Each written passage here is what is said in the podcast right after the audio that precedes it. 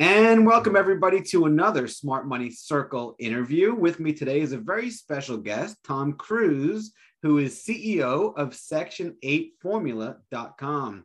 And Tom has a specialty in investing in real estate, providing cash flow, and specifically with Section 8 uh, real estate. So, Tom, the floor is yours. Welcome. I always Thank like you. to begin by asking, can you tell us a little about your background and how you got started in the business, please? Sure. I'm originally from Rio de Janeiro, Brazil. I've lived here for the last 26 years. I went to the University of North Carolina at Wilmington and I studied finance and computer science. Uh, graduated and got into wholesaling real estate and then eventually starting to buy real estate and some of that cash flow that I was generating from that. Um, always been into entrepreneurship ever since high school and real estate was just kind of the vehicle that I chose to, to kind of build wealth with. Very nice. So, can you specific for people that aren't familiar? How did you get involved with Section Eight? What is it? How do you make money from it? So, how's it different from other real estate? So on and so forth, please. Yeah, so Section 8 is simply a program provided by the federal government to help low income people at or below the poverty line get into safe, affordable housing. They will actually pay up to 100% of the rent directly to the landlord, and that's direct deposited directly into your account. I got into it completely by accident. I think I had like 10 or 15 units when I got into Section 8. I bought a property. It was $55,000 property. Uh, it was rented for $13.50 per month, which was obviously a home run. And the day after I bought it, the owner was like, "Oh, we need to switch you over to direct deposit with Section 8." He never told me it was Section 8 when I was buying it. So um, I kind of got thrown into the deep end, figured it out, figured out how to do inspections, figured out how to manage and screen tenants, you know, in the future with additional Section 8. But once I started seeing, you know, those direct deposits coming in at the beginning of every month, it that was the light bulb moment. I no longer had to chase tenants. I no longer had to deal with any of the rents. Uh, it was just automatically deposited, and the only thing I had to worry about was passing the annual inspection, which is pretty straightforward. Love it. And what Yeah. kind of returns have you seen or do you see in, in Section 8 versus other housing? Yeah, so Section 8 pays above market rent. Um, fair market rent, for example, because they don't care about the price of the property. So, for example, if you went out and bought a $60,000 property in Wilmington, North Carolina, you're not going to get a tenant that's going to pay $1,400 a month for it. It's just not going to be in the best location. It's not going to have the best finishes. There's no granite. There's no, let's be honest, no stainless steel appliances. Right. There's no tile floors. It's going to be, you know, bare bones, basic. As long as it's clean and, you know, safe, Section 8 will approve it and they're paying based on the bedroom count. So two, three, four bedrooms are ideal, and they're they're paying based on that. So you can get the arbitrage is the is the is the key there. You buy a sixty thousand dollar property that's move-in ready, which is all over the place in Akron, Ohio, Toledo, Ohio, Dayton, Ohio, and then you rent it for twelve hundred dollars per month. You have a three hundred and fifty dollar mortgage, a couple hundred dollars in maintenance, management, vacancies, and taxes, and you're cash flowing minimum five hundred dollars per month per unit on a unit that you only put 12 grand down on in order to, to get into it. Yeah, that's great. So, from a, uh, I guess, investment standpoint, you said you have a, a total of 500 units now? Yeah, 504 units in four states. I, I invest in North Carolina, South Carolina, Tennessee, and Ohio. Any specific reason why you focus on those and not other areas of the country? Uh, proximity, it was close to me. Uh, I'm, I'm in Myrtle Beach, so that's uh, an hour for me. Most of my holdings are in Wilmington, North Carolina. Um, Ohio is really the furthest that I've gone just because the market is so good there. I mean, there's multiple cities there where you can go look on realtor.com or Zillow and I mean, 60, 70, 80,000 dollar units that are moving ready that you can section eight the day of closing and it just makes sense. And how does it work, the Section 8? Do you have to apply for, to the Section 8 for the government or the units when you buy them, they're already under Section 8 or how does that work? Uh, it could be either one. Uh, nine times out of 10, the units are vacant. That's why I prefer it because I can screen the tenants myself. And that's where most landlords will fail is they assume because the rent is guaranteed, the tenant quality is guaranteed, and it's not. You could very well have somebody that just got out of jail for you know manufacturing and selling drugs, and now they're going to be living in your house, probably doing the same thing. So um, it's really important to do same type of screening as you would do with any other private tenant. The only difference is their payment method. Private tenants can be paying you with a check. Section 8 tenants paying you with direct deposit from Uncle Sam. Um, and yeah, you exactly, you, you go to the local housing authority, you sign up for Section 8 landlord. They will um, accept you into the program. And then from that point, when you have an address that's available for inspection, you call it in, just like a building inspection. They come out, look at it, make sure it's all good, and the tenant's able to move in. Nice. And then next question is how do you handle risk? And what mis- Um, and sorry, and what mistakes do you see uh, with respect to risk management other people make? kind of what I just described. I mean, the the tenant selection is the biggest thing. The housing is is straightforward, man. I mean, there's seventy thousand dollar houses. They're a thousand square feet. The probability of you buying something that requires tens of thousands of dollars in repairs is so low. Um, and obviously, you can get an inspection before you close on it. So the property risk is is low. The, the highest risk is people just not doing aggressive screening. We check background, we check credit, we check eviction history, we check employment references, we check landlord references, and we even have our land our, our property manager go to the tenant's existing property and see how they're living there. Um, so we're very thorough about it. So it allows us to have good long long term tenants that aren't constantly turning over.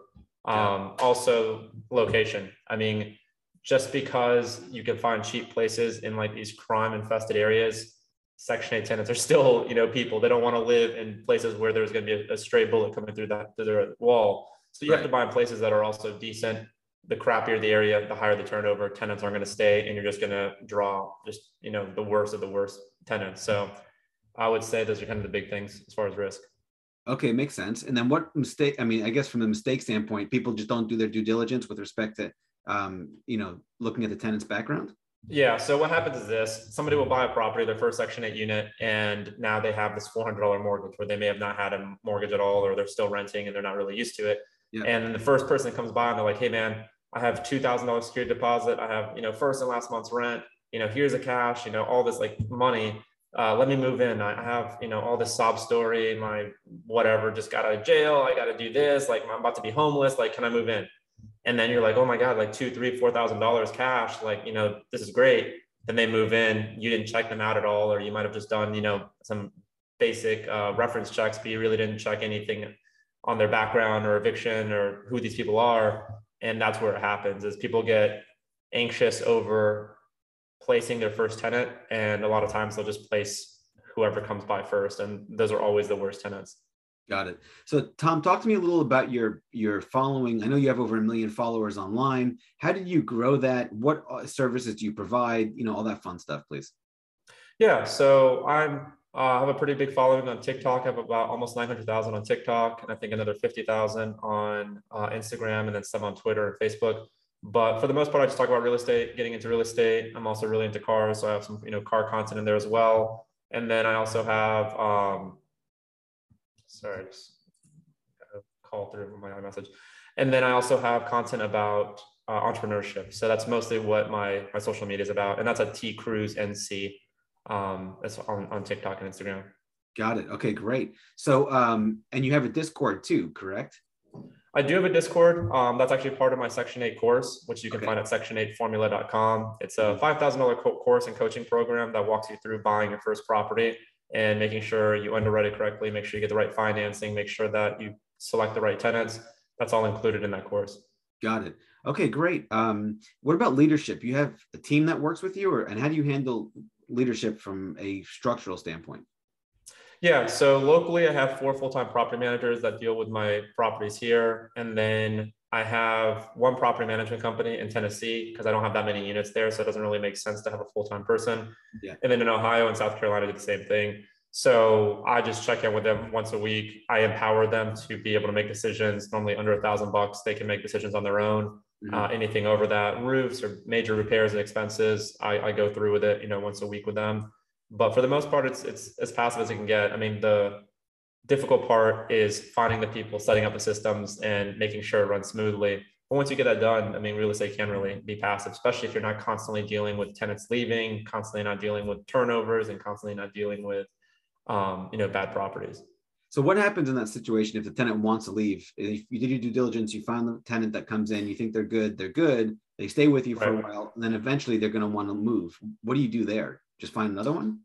Yeah, we'll just re, re, um, reoccupy it. I mean, if they want to leave, then what we'll do is we'll terminate their lease. Um, if they're already if they're already month to month, then it's normally a lot easier because then we can just release them and give them their deposit back if the unit's in good shape. If not, we'll just withhold it and, and repair the unit. Right. The demand for Section 8 in most cities in the country is two or three years. I mean, you're waiting, if you're a Section 8 tenant, years to get um, a voucher to be able to go and get free housing. It's not like anybody that wants it can get it. Got so it. the demand is insane. I mean, if we post a property right now today, by Friday, I would say we would, by tomorrow, we probably have 10 to 15 applications. Oh, that's so just, yeah, yeah, at least locally here. And I mean, we're seeing that in all the other municipalities that we're working in as well. But um, I mean, in some places even crazier. I mean, if you're doing this in LA or if you're doing this in, you know, Boston or Miami, you're going to get hundreds of applications because it's just so much demand. Got it. And then what about other cities? I know that you said mostly you're in smaller cities. Have you ever right. looked to expand into larger cities? No, because the bigger the city, the more the headache. Um, like in New York, you're gonna have, or you know, Los Angeles or Miami or you know, Charlotte. Yeah. The prices are all super inflated. They're major metropolitan areas. Everybody wants to be there. You're not buying houses for 70 grand move-in ready. You know, you're not even buying a trailer for that in most of these most of these other towns. So it, it never really makes sense. Yes, the rent is higher, but if you have to spend 50 to 100,000 on a down payment for a Section 8 house, it doesn't make sense. It's never going to cash flow. The risk is so much higher. I, I wouldn't want to have the risk of a Section 8 tenant or any tenant in a $200, $300,000 house in Los Angeles, um, you know, just because it's making two or $3,000 a month. So for me, it never made sense. It's so much more cash flowable in these smaller towns or, or mid-sized towns that have a lot of people that want to move in. I like the arbitrage concept. I have a book. Uh, it's called Psychological Analysis, and it's it's about trading and investing, but also from a how to make smart decisions. And right. in it, I talk about intellectual arbitrage and time arbitrage because yeah. most traders are in there buying, selling, buying, selling. They don't understand profits are a function of time. Uh, that's a stock market or trading currencies or commodities right. or crypto, whatever. But um, the other side is intellectual arbitrage, and it sounds exactly like what you're doing, where your job is not just to outsmart uh, the market, but outsmart your former self and your competition. So oh, yeah. I, I, love that arbitrage concept. So speak of that a little bit. What about uh, from a, the smaller cities? What's the smallest city you would go look at? What's your sweet spot? You know, where is the arbitrage lie in your in your experience? Right now, the smallest city is probably Dayton, Ohio. I have, um, I believe, 12 units there right now. Um, the reason I like that is again the condition of the properties and the locations are really strong because you can go into a into a market and find cheap properties but they're all you know tear downs or they're all you're, you're, flipping or they're really good just for wholesaling and you can flip you know the contract to a, to a flipper or landlord. I prefer the smaller mid-sized cities. 50 100 150000 population is is kind of the the range that i see a lot of. In wilmington we have 100000 here. I think dayton is in that similar range. Um, and then i'm also in akron. That's a pretty small town. All those places have fair market rents between 11 and 1300 dollars a month and you can comfortably buy units for under 100000 that are move-in ready. That's the big criteria. That's really the only arbitrage because with section 8 they have to pay more. They have to pay more than market rent because think about it. If you're a landlord and you can get $1000 a month for a property with no inspections no overhead no documentation no nothing or you can go and have to do section 8 for a thousand bucks a month you're going to probably choose the non section 8 option Right. So they incentivize landlords like crazy. They have incentive bonuses. They, you know, will um, um, give incentives, you know, on move-ins. So sometimes they'll even pay part of the security deposit. So a lot of times they want you to accept vouchers because if not, then these tenants don't have anywhere to move in. So we're finding much higher rents. So you know the three most important words in real estate are location, location, location, and you mentioned right. location so, um, with respect to the inside these cities, so you look for these smaller cities, not right. too small, but a nice size city. Right. Uh, what do you look for from a location standpoint where you just say, yes, this is it, or no, I'm not doing it? I like older neighborhoods, older starter neighborhoods, you know, where you have like these brick ranch houses or you have, you know, just like newer 1980s and, new, and newer, I would say um, like vinyl sided houses. I look for good roofs. I look for good bones, good roof, good curb appeal, good siding, um, HVAC is relatively newer. All the major components that I don't want to have to spend five, ten thousand dollars replacing or repairing in the next two or three years. Mm-hmm. I look for that.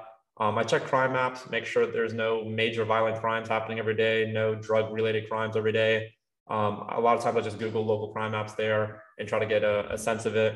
I'll Google the street name. A lot of times, if you Google a street name, you'll see, you know, all the news articles about homicides and you know terrible things happening there. Mm-hmm. Obviously, avoid that. So I avoid war zones. I really don't like war zones, uh, places where tenants are going to be unhappy, uncomfortable, feel not safe, and two months in they're going to be like, "Hey, I didn't, I didn't know it was like this here." It's like, you know, Fourth of July every night. I need to get out of here. So, and that just costs you money. Got it. Okay, great. And then, uh, in your course, can you walk us through that a little bit? What people can expect and what they can get, and and some of the yeah. uh, value that you provide there. Yeah, so at section8formula.com, I have a course that's seven video modules that walks you through the entire process from finding the best markets, like I just described, finding the best properties, getting financed. I have three hard money and private lenders in the course that are partners that don't require tax returns or income verification. It's a no doc loan. Uh, they also do, um, I also walk you through getting onboarded with Section 8, how to screen tenants correctly, how to onboard tenants correctly onto into your property, and then also scaling, you know, how to get from one unit to 100 units to 300 units and however many you want. I talk a lot about other people's money, how to set up those LLCs, how to set up those operating agreements with your partners or equity partners, or if you want to do syndication, I talk a little bit about that as well. So that's all included in that. I have a monthly Zoom call, so you'll be able to speak with me and my team uh, on a monthly level. And then I also have a Discord as part of the course where you can ask us questions every day. Or if you want, if you want to pro- buy a property and you want us to look at it, we will look at it for you as well. I love that. So let me ask you this question: you, scaling. So in my business with money management, it's the same concept where people have obstacles scaling. How do you right. handle scaling, and how do you go from one unit to 500 units? And, and where do you see people kind of hit a wall, plateau, and then just either break through that wall or, or not break through it? Uh, it breaks at 10 units because that's how much Fannie Mae and Freddie Mac will lend to you personally before you're, you're capped out. And then people either don't want to really explore portfolio loans. They don't want to uh, take the risk of commercial loans because they see five and 10 year balloons and they get scared of that. Um, and then also the biggest barrier is other people's money. Yeah. You're not going to get to 500 units by yourself unless you're independently wealthy already and you have 5 million sitting in the bank that you can go and deploy. So I found that I hit my wall at around 30 units um, at that point, I was, you know, running out of cash and also just drive to constantly be wholesaling and reinvesting and, you know, um, self-funding my own deals. Because at some point it, it, gets burnt out. I mean, I, I was buying a unit a month pretty consistently, and I needed 16, 18 grand to do that. And in order to do that, I need to, you know, continue generating all this other income.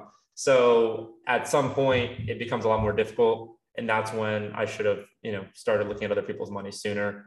And when I say that, I'm talking about networking. I use my LinkedIn a lot. I go to Cars and Coffee. I'm already around some pretty high net worth individuals in that. And if you already have 10, 15, even five units and you've been doing Section 8 on it and you have a track record and you have a balance sheet and you have profit loss statements and you can say, hey, look, the last six months I've you know gotten $6,000 a month guaranteed rent. You bring that to any investor that has cash ready and they want to deploy it and don't want to be involved. Yeah. It's a pretty easy sell. I mean, they're going to be on the loan, they're going to be on the on the title. There's very little risk to them on the real estate side. So I find that works pretty well. And what kind of returns do these investors get? Yeah, so cash on cash, we're looking at 50 to 60%. Uh, right now, on per unit, that's what we're seeing. I mean, we're buying $60,000 units, putting 12 grand down and getting $1,300 a month uh, pretty consistently. Um, as far as the actual total return, it varies. I mean, we normally double their down payment within two or three years. And that's kind of what we tell them. Hey, look, if you put a million bucks in, we're going to give you 2 million bucks back in the next 36 months. And the way that we do that is through rent roll. I mean, we force appreciation through the rent roll where if we buy 30 or 40, 50 units that are vacant or that are under rented, we'll either raise the rents or get rid of the trouble problem tenants and then reoccupy with Section 8. So now we have guaranteed rental income. We're getting above average rents, and then we can do a cash out refinance and buy out our investors at the end of that portfolio or at the end of the term. They get their money back and they get the return back, and I retain the properties. Nice. And then do you get cash flow along the way as the investor? Like yeah, no, no, no. You know, they get monthly cash flow. I give them 60% of the cash flow every month, and then I'll retain 40% as part of the management. And I mean, that's all part of management fee. And I'm also an equity partner. So um, we're 50-50 on equity, 60-40 on cash flow split. Love it. Well, Tom, that's fantastic. Thank you so yeah. much. Is there any questions that I didn't ask that, that you want or anything that you want to share before we wrap up? Um, no, that's pretty much it. If you guys are interested in learning more, section eight, the number eight formula.com, or you can DM me. I'm, I'm very active on TikTok. Uh, that's T as in Tom Cruz, C R U Z N C, like North Carolina, T Cruz NC. I appreciate you having me on the show. Love it. Thanks, Tom. Thanks for coming on. Thank you. No problem.